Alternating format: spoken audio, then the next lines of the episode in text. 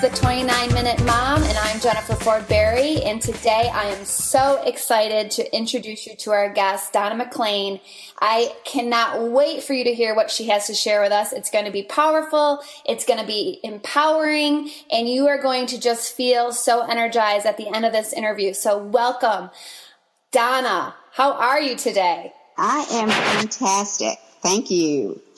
I'm so glad you're here. I just want to let everybody know a little bit about you. Donna is the founder of the five, uh, the, the Essential Five Foundations of Life. She is a life coach, a Christian counselor, and a certi- uh, cert- certified nutritional leader. She was also a, in the past, in her previous life, right? a professional licensed school counselor and a licensed school administrator. So she um, is, we're just so happy to have you here today, Donna. Thanks for being here. Thank you for inviting me. I'm very excited to uh, share the, the story.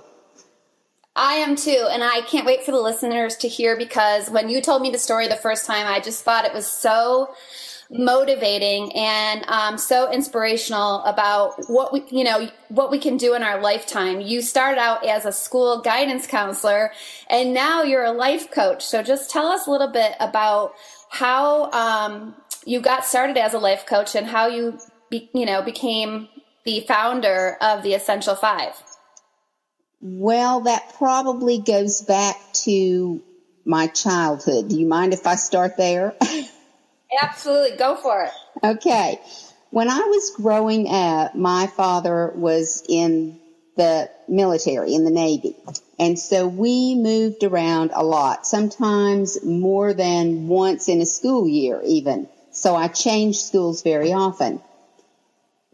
As a result of that, I had no long term friends.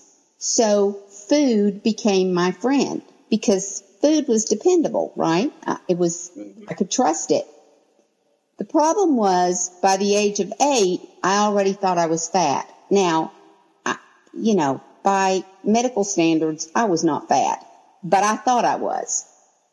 And as a result, partly of having a military father who had very high expectations of me, very early on, I developed a perfectionistic mindset.